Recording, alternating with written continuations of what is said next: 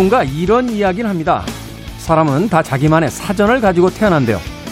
그런데 내 사전엔 아무리 뒤져도 행운이나 행복 같은 단어는 안 보이네요. 하지만요, 사전은 끊임없이 개정판을 발표합니다. 2000년대 초에 처음 등장했던 대박이라는 단어는 꾸준히 사용이 되면서 2008년 사전에 올라갔고요.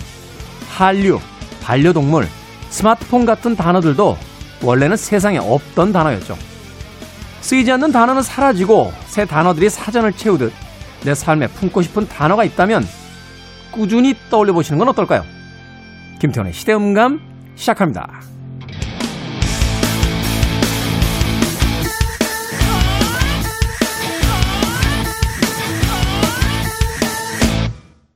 그래도 주말은 온다. 시대를 읽는 음악 감상의 시대음감의 김태훈입니다.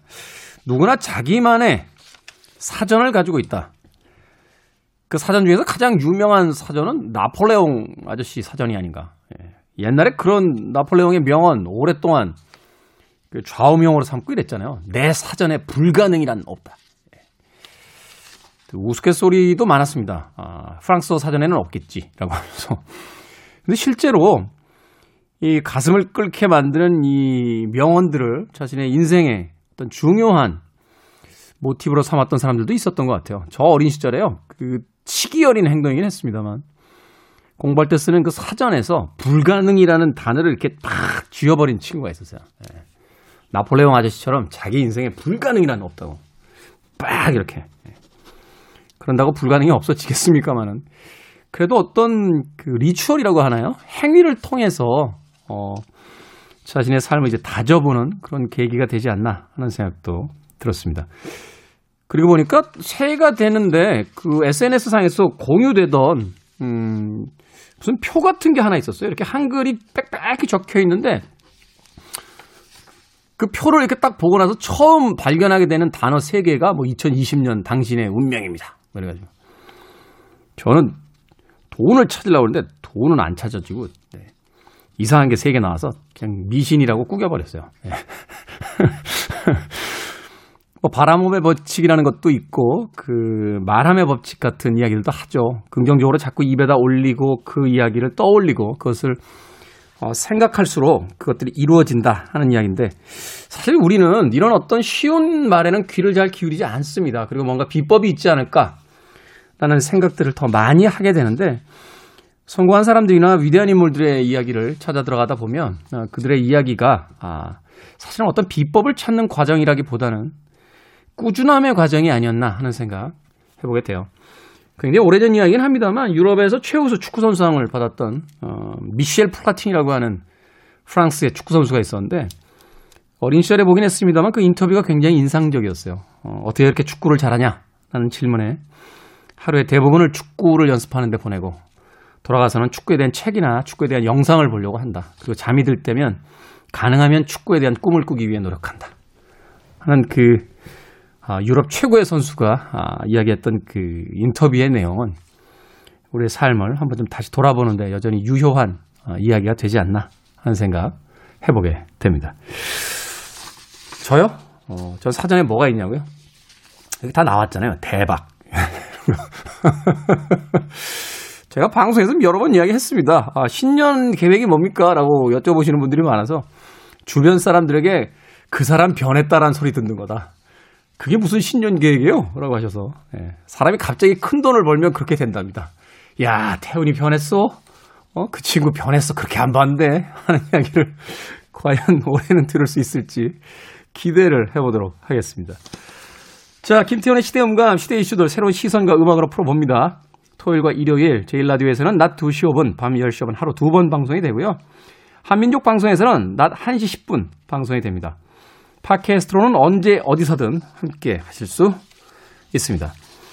지나간 시절에 어떤 저를 상징할 만한 단어를 찾다가 이 노래를 골라봤습니다. 게리 모어입니다. 로너.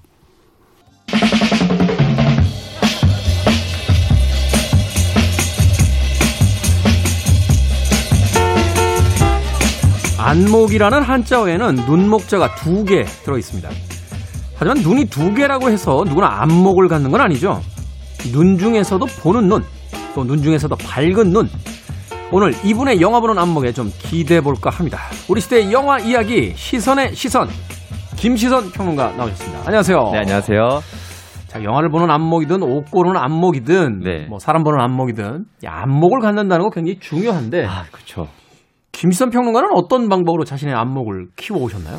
아, 결국 이게 참 저도 항상 많이 듣는 질문 중에 하나긴 하는데 그 하나 인용을 하고 싶다면은 도쿄대 청장을 여기, 역임했던 그 일본의 저명 영화 평론가였던 하스미 시게이코가 네. 이런 젊은가 젊은 사람들의 그 질문을 받았대요. 어떻게 음. 하면 안목을 키울 수 있냐?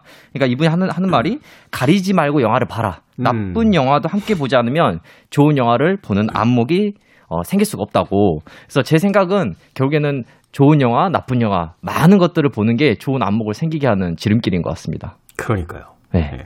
꼭 이렇게 김 빠지는데 기법을 뭔가 알려줄 줄 알아. 네. 아유, 사람도 많은 사람들 만난 분을 못 이기더라고요. 네. 그렇죠. 사실 이제 우리가 여행을 가고 새로운 영화를 보고 책을 네. 읽고 하는 것들이 많은 것을 경험하게 하는 거잖아요. 그 네. 안에서 이제 어, 자신의 어떤 특별한 세계를 이제 만들어내는 건데 누구 말 맞다나 세상에서 가장 무서운 게 책 한 권밖에 안 읽은 사람이라고 하듯이 그 세상에 대한 어떤 냉정하면서 객관적인 판단할 수 있는 안목을 가지려면 많이 읽어 나가는 게 아, 정말 그게 어쩔 수 없이 죄송하지만 그게 답인 것 같습니다. 그렇습니다. 네.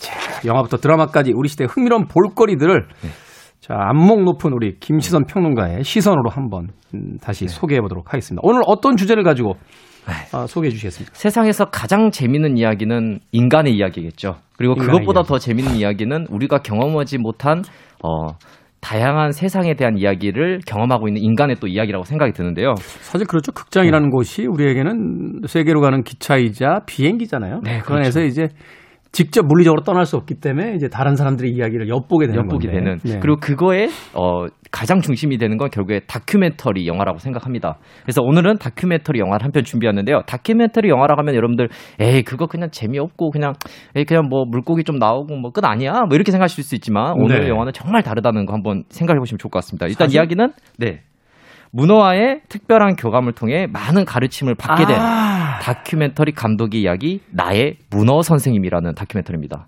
이거 봤어요. 제가 이렇게 눈물이 많은 사람이 아닌데 어, 감동적이더라고요. 아, 저도 처음에는 뭐, 뭐 이런 걸 찍어 이렇게 네. 생각하다가 어, 뭐 다들 똑같은 경험 하실 텐데 그 말씀드리자면 참 이걸 보고 나니까 이 말을 못 하겠어요. 그 수산시장에서 이 문어를 많이 보게 되잖아요, 저희가. 그러니까요. 그렇죠, 네. 이게, 이게요. 그 예, 말을 못 읽고 아, 있는데 네. 네, 많이 보게 되는데 그 어 그 문어를 통해서 어, 가르침을 받게 된 한 인간의 이야기를 보고 나니까 야 이 문어를 어떻게 이게 어떻게 봐야 되나 이렇게 고민이 들 정도의 다큐멘터리입니다. 문어도 아니고 얼마 전에 오징어 먹는데도 이게 제가 이거 뭐 되나 뭐 이런 이런 생각이 들 정도로 네. 굉장히 울림이 컸던 영화입니다. 네, 실제로 문어 때문에 전 운 거 처음인 것 같아요. 그래 우리에게 이제 문어라고 하면은 그 네.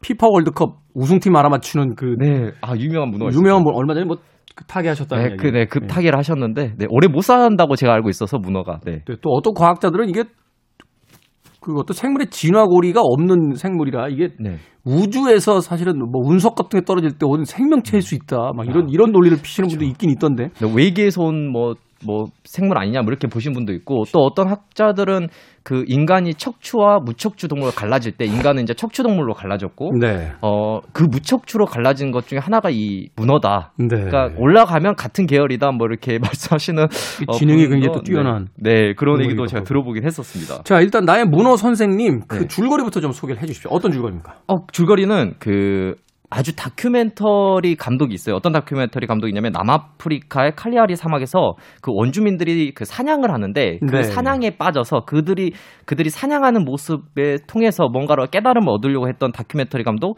크레이그 포스터가 2000년 때부터 2010년까지 한 10년 동안 영화를 찍다가 어 말 그대로 슬럼프가 옵니다. 슬럼프가 온다. 네, 슬럼프가 와서 우리가 이제 많이 찍다 보니까 원래 슬럼프 온 이유가 뭐냐고 보니까 이 감독이 이제 그 어떤 그 자연의 세계 그 안에 있는 것을 자기가 삼자로 어떤 카메라를 통해서 보는 거잖아요. 그렇죠. 근데 정작 찍고 보니까 10년 동안 찍고 보니까 내가 그 안으로 들어갈 수가 없었던 거죠. 음. 그러니까 그거에 대한 고민 때문에 슬럼프가 슬럼프에 오게 됐고 그렇고 나서 아 이제 예전에 살았던 그 남아프리카 웨스턴 케이프주에 있는 우리가 아는 이제 폭풍의 곳, 뭐 희망봉 이렇게 불리는 그 해변이 있어요 남단에. 네네네네. 거기에 어렸을 때 거기서 살았는데 글로 가서 좀 휴양을 하다가 앞에 바다가 있으니까 바다에 갔다가 갑자기 문어를 발견하게 됩니다.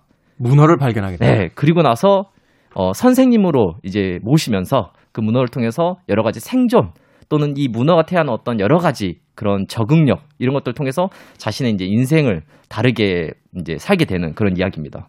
사실 저는 이 나의 문어 선생님 보기 전에도 그 문어에 관한 다큐멘터리 꽤 많이 봤었는데 네.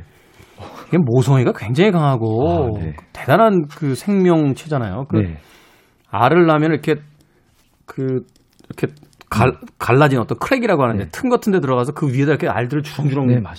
걸어놨다가 자기는 이제 먹지도 않고 네. 그걸 지키고 있다가 그 알들이 이제 부화해가지고 나가면은 이제 뒤늦게 네. 나오게 되는데 그때는 이미 기력이 쇠해서 이제 다른. 물고기들에게 이렇게 뜯어 먹혀서 네, 죽게 네. 되는 뭐 이런 어떤 최후를 보내는 걸 또 보면서 이 문어라는 동물이 그냥 단순하게 보는 동물이 아니구나 하는 생각을 했었는데 정말 그 과정들을 이제 이 크레이그 포스터의 1인칭 시점 을 통해서 우리가 이제 같이 배우게 되는 그런 다큐멘터리를 볼 수 있는 거죠.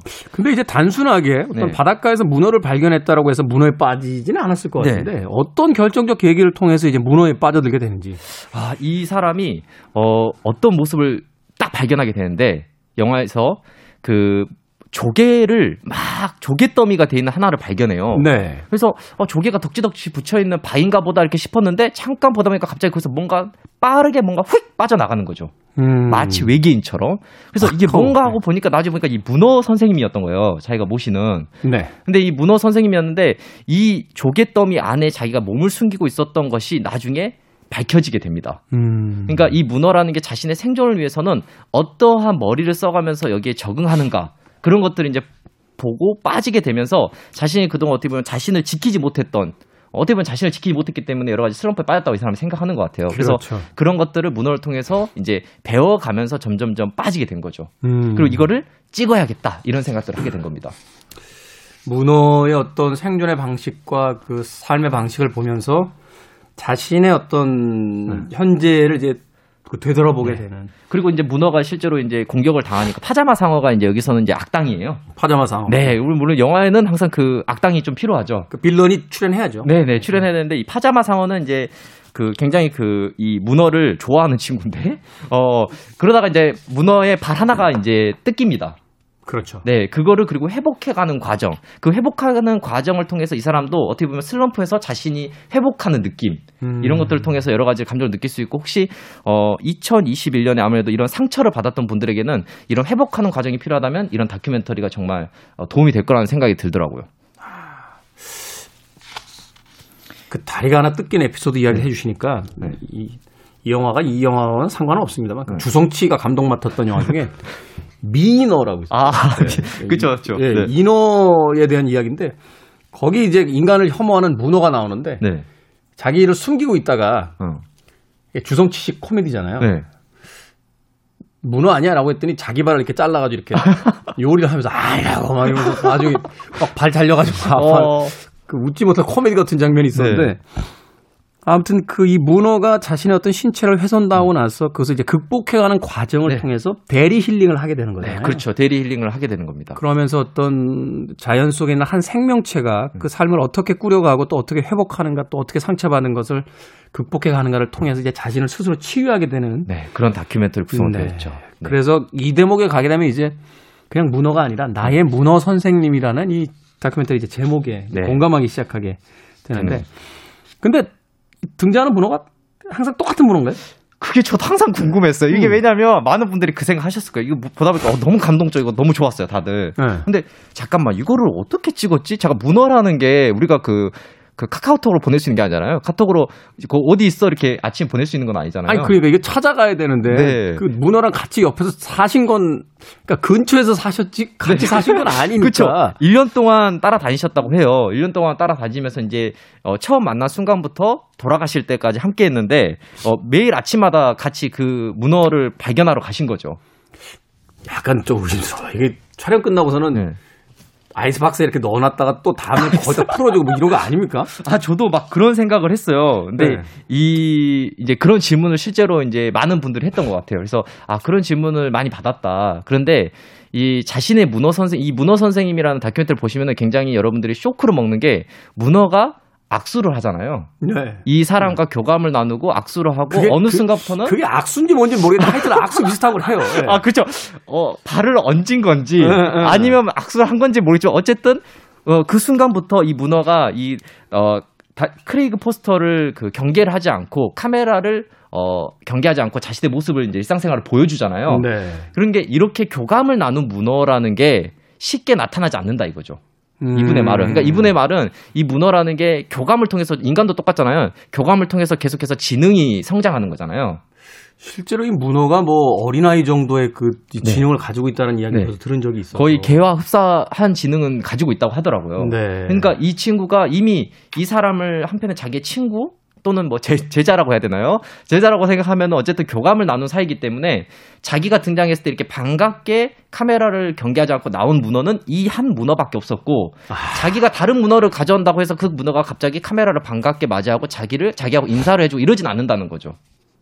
그럴 수 있겠네요. 네. 어, 이게 뭐 동물 영화 찍을 때 그 강아지가 등장하면 그 같은 종의 강아지 뭐 서너 마리를 이렇게 준비한다라는 이야기는 하는데 그럼에도 불구하고 현장에서 이제 가장 힘들게 그 촬영하시는 분들이 이야기했던 게이 주인공과의 어떤 교감을 만들어내야 되는데 그러려면 인간하고의 교감 단지 훈련으로 되는 게 아니라 아주 오랜 시간 동안 그 스킨십이 있었어야 되는데 이게 단지 영화 촬영 현장에 와서 그 훈련 강아지를 그 훈련시킨 대로 하라고 한다 그래서 그렇게 이루어지질 그렇죠. 않는다. 저희가 뭐 이렇게 말하면 또 같이 또 갑자기 그런데 수산시장에서 문어를 사와서 갑자기 카메라 찌르면 그 문어가 저한테 인사하진 않을 것 같거든요.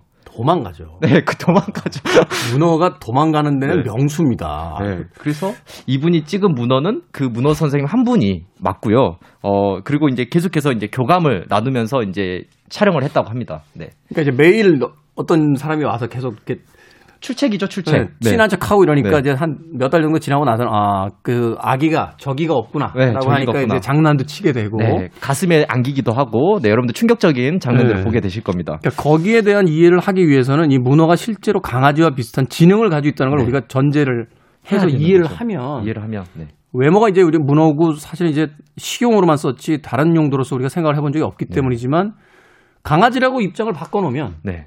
충분히 그럴 수 있는 교감이 생기는 거죠. 교감이 생기죠. 어. 다만 아쉬운 건 이제 문어가 그렇게 오래 살 수 있는 친구는 아니라서 보통 이제 오래 살아도 3년 이내에 3년이네. 네, 돌아가신다고 합니다. 저희가 지금 계속해서 의인화해서 말을 하고 있는데 어쩔 수 없다는 점 양해를 해주시면 좋을 것 같아요. 아, 이거 네. 보고 나면 진짜 사람 같아요. 네, 사람 같아서 저도 이제 좀 교수님에 대한 예의를 좀 음. 하고 싶네요. 그래서 이제 선생님께서 이제 그 이번에는 이제 한 1년 정도, 네, 1년 정도 같이 생활하시다가 이제 돌아가시게 됩니다. 감독인 크레이그 포스터는 그럼 문어는 안 먹겠네요? 아, 그 본인도 그 질문 똑같이 만다 아침에 어 진짜 비슷한 얘기를 하신 게 오징어도 먹기가 먹기가 지금 요즘에 힘들다 이렇게. 몇 년 전인가요? 그런 이야기 아마 네.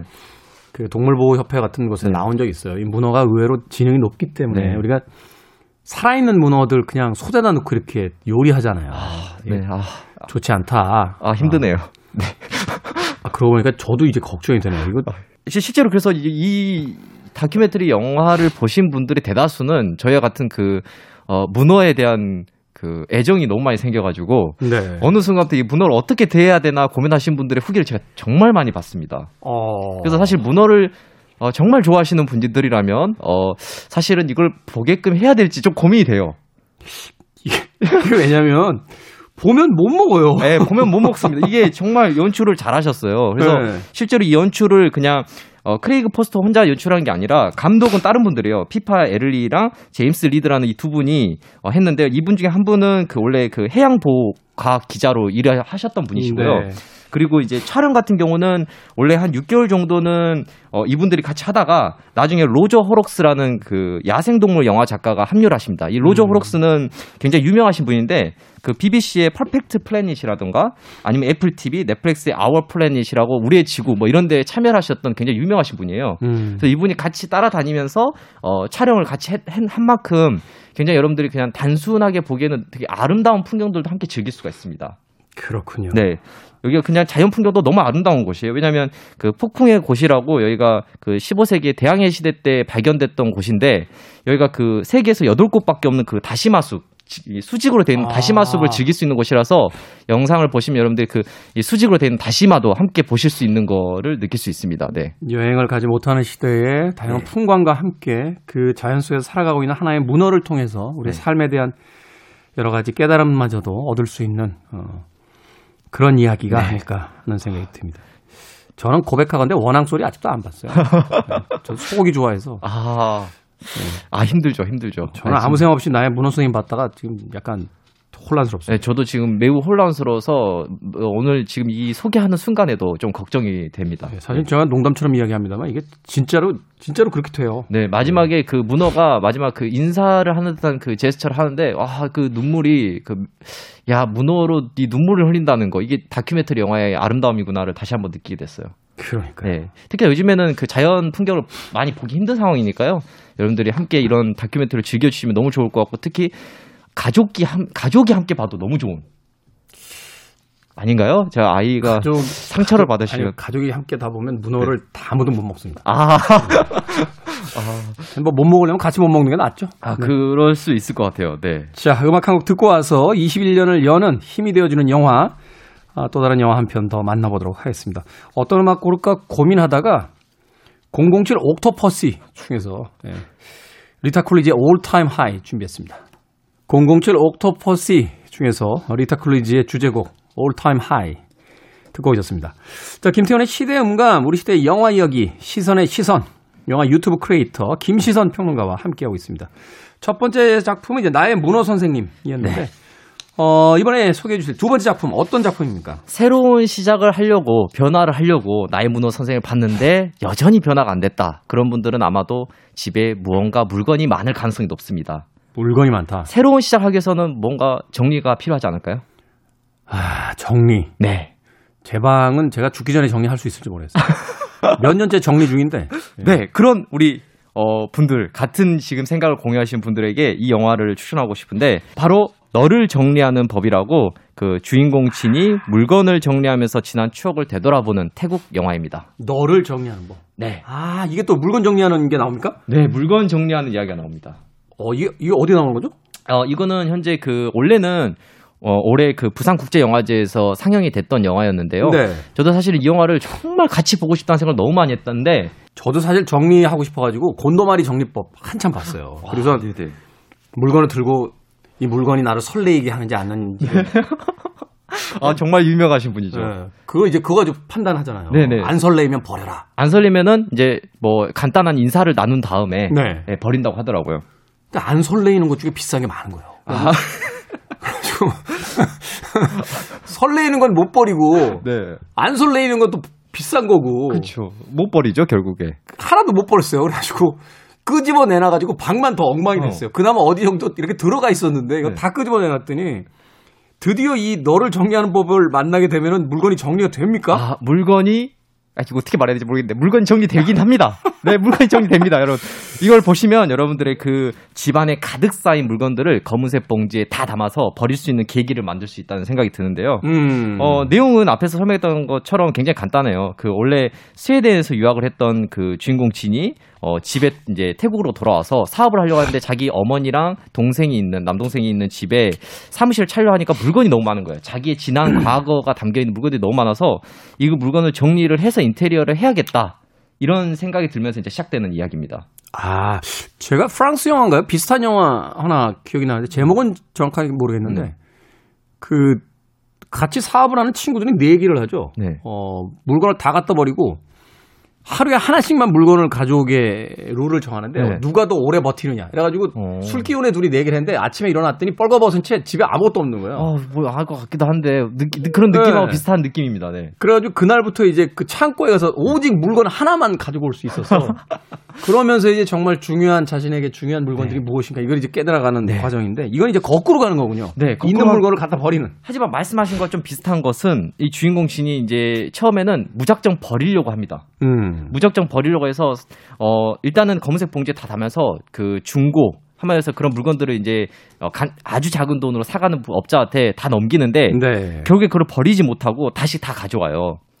그래서 다, 다시 가져와서 하는 방법이 뭐냐면 이거를 버릴 수 없으면 돌려줘야겠다는 생각을 합니다. 원 주인에게 원 주인에게. 이걸 나에게 선물했거나 사준 사람에게 네. 왜냐면은 아. 그 전에 이 인테리어를 같이 하기로 한 친구가 다 물건을 버리려고 하다가 그 물건 봉지 속에서 자기가 예전에 이 주인공 진에게 선물했던 앨범을 발견하게 된 거예요. 음, 그래서 그에 대해서 서운함을 느낀 거죠.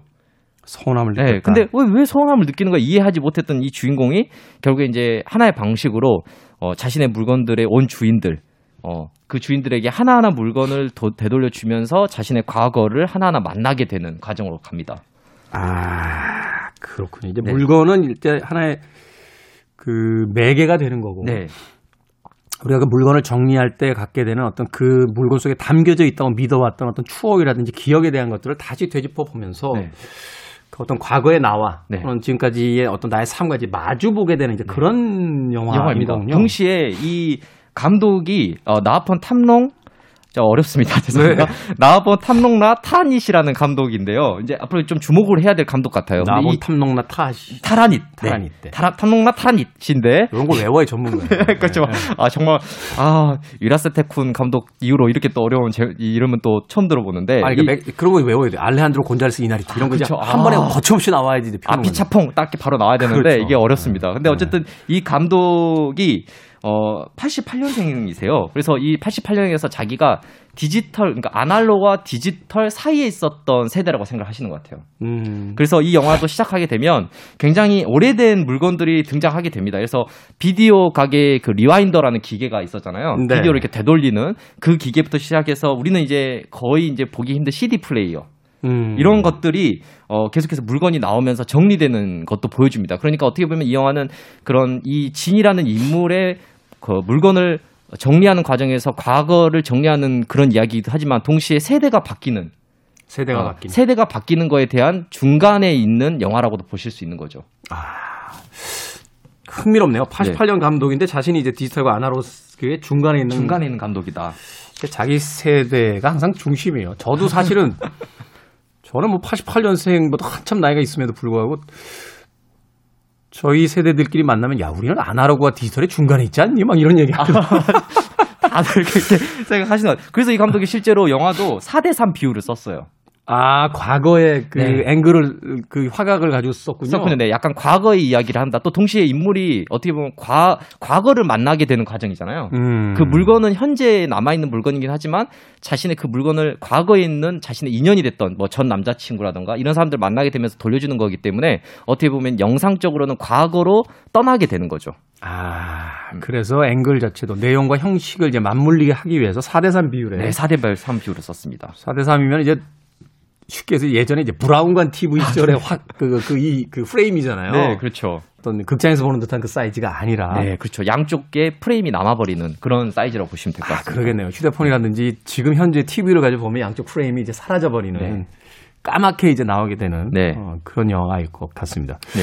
근데 태국 영화 우리에게 익숙하지 않은데 네. 어, 이 영화가 굉장히 화제를 모으고 있는 건가요? 좀 알려졌던 계기는 옹박을 아마 기억을 해보시면 옹박, 네, 연락봉 좀 오래되긴 했지만 네. 그때 한번 태국 영화에 대한 관심도가 살짝 있었다가 어, 많이 꺼지는 추세였는데 어, 최근에 이런 그 태국 영화가 조금씩 조금씩 이제 알려지고 있어요. 그래서 배드 지니어스라고 어, 음. 그 어떤 천재성을 가진 친구가 시험을 잘 보기 위해서 컨닝을 좀 전략적으로 하게 되는 그런 이야기인데 이 배드 지니어스를 연출한 나타우트 푼피리야 감독님도 네 태국 감독님이시고 나타우트 푼피리야. 네, 그때 주인공을 연기했던 어, 배우 추티몬 추에차로엔 스커잉, 예, 스케인 그 배우가 또 이 영화의 너를 정리하는 법의 어, 배우입니다. 주인공입니다. 네. 태국 가로 왠지 쉽, 지 않을 것 같아요. 아, 네, 않네요. 이러면 네. 너무 어려워서. 아, 정말 어렵습니다. 네. 그래서 이런 영화들이 계속해서 우리나라에 조금씩 들어오고 있고 태국의 그 어, 감수성을 또 가지고 있는 것 같아요. 맨- 굉장히 서정적이지만 어, 약간 어떻게 보면 이렇게 생각할 수 있을 것 같아요. 약간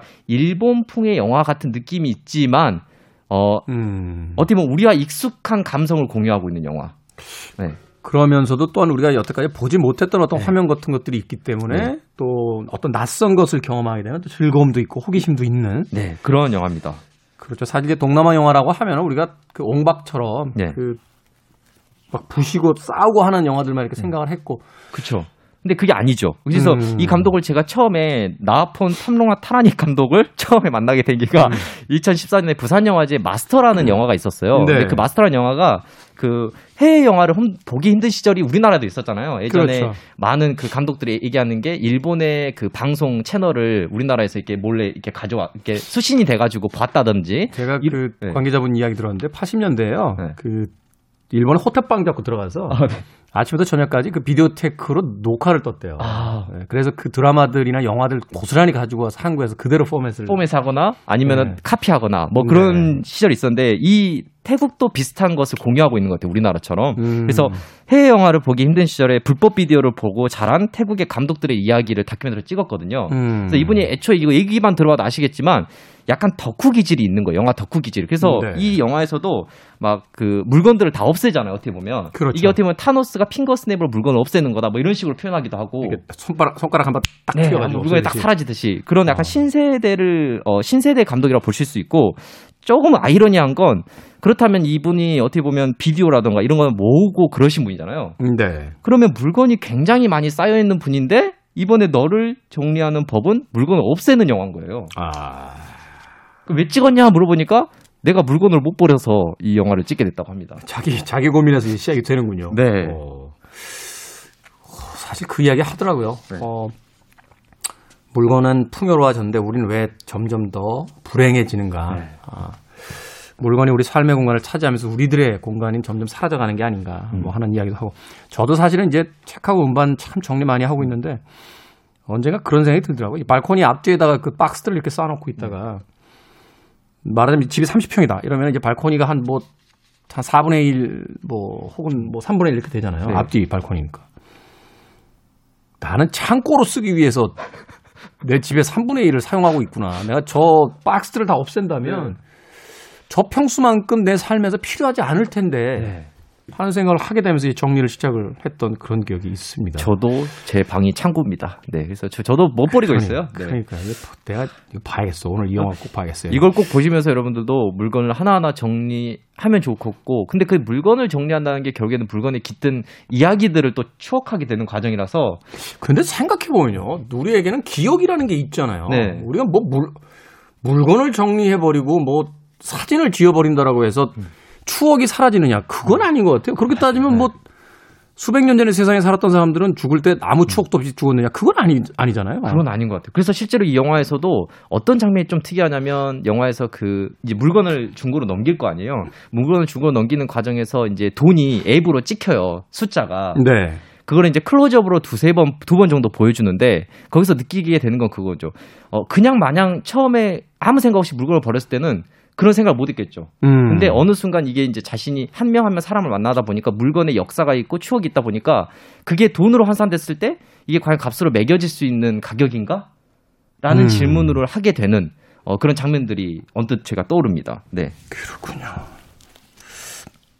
영화 외적인 이야기입니다만 김수선 평론가는 이 물건은 도저히 버리기 싫다. 아, 있어요, 하나. 뭐죠? 진짜. 저희가 제가 비닐까지 씌워서 보관하고 있는 물건이 하나 있는데요. 네. 실제 제가 이제 히치콕 감독을 좋아하다 보니까 그 히치콕 그 히치콕과의 대화라고 해서 트뤼포가 인터뷰를 했던 집이 있어요. 그, 유, 그 유명한 다큐멘터리죠. 그 프랑수아 트뤼포라고. 네, 하는- 프랑스 트뤼포로 나왔었고 근데 네. 그때 인터뷰를 했던 그 내용을 담은 책이 있어요. 네. 원래 근데 우리나라에서는 이제 뭐 구하기 힘든 책인데요. 음, 음. 제가 그 책을 너무 좋아합니다. 왜냐면은 히치콕의 수십 편의 영화들을 라이센스를 얻고 만들 수 있는 책이 그거 하나였고 아. 지금까지도 그 라이센스를 얻기 힘들어서 그 책을 다시 만들 수가 없다고 하더라고요. 그 책을 보면 영화의 스틸컷들이 다 담겨 있어요. 네. 근데 요즘 영화 책들이라는 게 사실 영화의 스티커를 다 담아내서 이렇게 내기가 어렵잖아요. 옛날이니까 그냥 낸 거군요.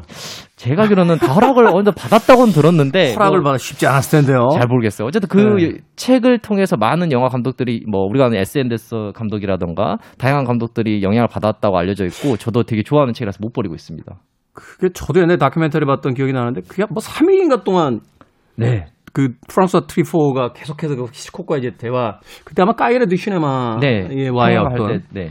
그 인터뷰였던 걸로 기억이 되는데 아, 네. 그 책이 네, 있습니다. 네, 한글판으로 있는데요. 그래서 나중에 한번 보여주시면 안 돼요? 아 보여드리겠습니다. 아 정말 제가 소중히 아끼는 거고 비, 저 소중한 사람들한테만 보여드리는데요. 여기는 보여드려야죠. 네. 들고 제가 달려나가더라도 그러면 김, 김태우님께서는 그 집에서 혹시 하나를 못 버릴 수 없다 이거 마지막으로. 이렇게 장을 탁 열면 네. 남들은 이제 책이나 뭐 음반 뭐 이렇게 생각하실 것 같은데 네. 아, 제가 이제 모으는 술들이 있어요. 아, 술. 네, 그 중에서 이제 중요한 술이 한 병 있어요. 네. 어, 그거는 제가 아마 무인도 갈 때 딱 하나만 가져가라면 그거 가져갈 것 같아요. 그 아직 저 안도 안 마신 건가요? 안 먹었어요. 어. 아직 안 마셨는데 그 술은 제가 말하자면 이제 나이가 이렇게 들거나 해서 어떤 의사 선생님이 아, 의사 아, 선생님이요? 의사 선생님이 아, 준비를 하셔야 될 것 같습니다. 아, 이제 아, 맞아. 네, 네. 그러면 뭐, 마실 술이에요. 아, 나는 네. 마지막 한, 마지막에 한 그루의 나무가 아니라 네. 그 술을 마시겠다. 그 이제 제가 제가 아꼈던 아, 정말요. 와. 그제 친구는 아닙니다만 그 지인 중에 이렇게 네. 정말 이제 애주가 분 계신데 그분이 아끼는 술이 딱 한 잔 남아 있는데 그걸 안 드세요. 아. 그 어디다 언제 드시려고 안 드세요? 그랬더니 이분 이제 등산을 하시는 분인데 자기는 하여튼 히말라야에 꼭갈 거라는 거예요. 네. 그 히말라야 갈 때그 술병 가져가서 그 만년설 있잖아요. 어, 네. 그 눈을 그 잔에다 이렇게 넣고 아. 거기다 한 잔 따라가지고 자기 그 만년설을 아 이스로 한 잔 마시겠다고. 듣기에 되게 낭만적이긴 하네요. 일단 낭만적이긴 하네요. 근데 저희가 이렇게 얘기하다 보니까 이거 물건 버릴 수 있을지 모르겠어요, 사실. 저는 저 남들이 음악 평론 가고 막 이러니까 네. 어, CD 어, 그러니까요. 저 CD 한 15,000장 거의 2만 장 있었는데 지금 다 버리고 한 3,000장, 4,000장 남았어요. 어, 근데 그거 버리는 것도 되게 힘드셨을 것 같은데. 그 이제 분리수거가 해야 되는데 그게 네. 힘드니까 다시 CD는 또 플라스틱으로 분류가 안 네, 돼요. 네. 예, 특수로 분리, 분류가 되니까 그래서 그 무슨 오픈하는 친구들 음. 뭐 가게나 네. 이런 데 CD 줄까? 그럼 다들 오 그래 그래. 다 갖다 주세요. 이렇게 많이 줘도 돼요. 그래서 다 필요 없어. 다 갖다. 가. 어, 실제로 사람들에게 어쨌든 되돌려 줘- 주게 되는 그런 그렇죠. 왜냐면. 왜냐면 이제 책장도 그렇고요. 네. 그렇게 많이 필요 없더라고요. 아, 그렇죠. 아무래도. 자, 사실 지금 한 3, 4천 장 있는데 제 궁극적인 목표는 어, 비틀즈하고 롤링스톤스 전질만 놔도 다 갖다 남들 주는 거예요. 네. 그때까지 그런 이제 마음이 사라져 가야 되겠죠. 네. 조금씩. 이런 똑같은 생각을 가지고 계신 분이라면 이 너를 정리하는 법 오늘 밤에 보시면 아, 같습니다. 그렇습니까? 네, 딱입니다. 그리고 아까 처음에 말씀하신 그 분이 계셨잖아요. 곤도 마리에 씨. 곤도 마리에. 네, 네. 아주 유명한 그 정리, 정리법. 네, 정리법으로 아주 유명하고 미국에서 인기 많은 분이신데요. 이분의 그 footage 영상도 어, 실제로 그 영화에 등장을 하고 곤도 마리에는 그 정리하라고 하고서는 쇼핑몰 여시는 바람에 난리가 났었죠 한번. 네, 한번 난리였었죠. 남들 보면 물건 정리하라고 하고 왜 자기는 쇼핑몰을 네. 뭐, 뭐 하여튼 네. 네, 곤도 마리에의 그 footage 영상도 제가 찾아보니까 넷플릭스에서 보실 수 있더라고요. 음. 실제 영화, 다큐멘터리 영화도 같이 보실 수 있어서 어, 내가 오늘 이번 2021년을 새로 열 때 제대로 네. 한번 정리해보고 싶다. 그런 분들에게 이 두 편 다 보시면 좋을 것 같습니다. 그렇습니다. 자, 삶에 에, 물건이라는 것이 과연 꼭 필요한 것인가에 대해서 우리를 그 갉아먹고 우리를 힘들게 하는 것은 욕망하는 것. 실제로는 별로 필요 없는 것들을 자꾸 어, 가지려고 하기 때문이 아닐까 하는 생각이 들었습니다. 제가 좋아하는 책 중에 하나가 폰 쉔브루크의 우아하게 가난해지는 법이라는 책이 있었는데 그 책의 주인공이 그런 이야기를 해요. 가난해지고 나서 비로소 깨달았다. 그 많은 물건들이 실제로 필요하지 않다는 걸. 라고 이야기하는 아. 그 대목에서 굉장히 인상적이었었는데 자 너를 정리하는 법 21년 예, 더 많이 가지려고 하기보다는 비워내는 어떤 지혜를 영화 속에서 만나보시길 바라겠습니다. 자 김태훈의 시대음감 우리 시대 영화 이야기 시선의 시선 영화 유튜브 크리에이터 김시선 평론가와 함께 했습니다. 고맙습니다. 네, 감사합니다. 자 저도 끝곡 전해드리면서 인사드리겠습니다. 오늘 끝곡을 어떤 음악을 들려드릴까 하다가 아, 사운드 오브 뮤직에 나왔던 곡이죠. 줄리 앤드루스의 My Favorite Things 듣고 저는 작별 인사 드리겠습니다. 지금까지 시대음감의 김태훈이었습니다. 고맙습니다.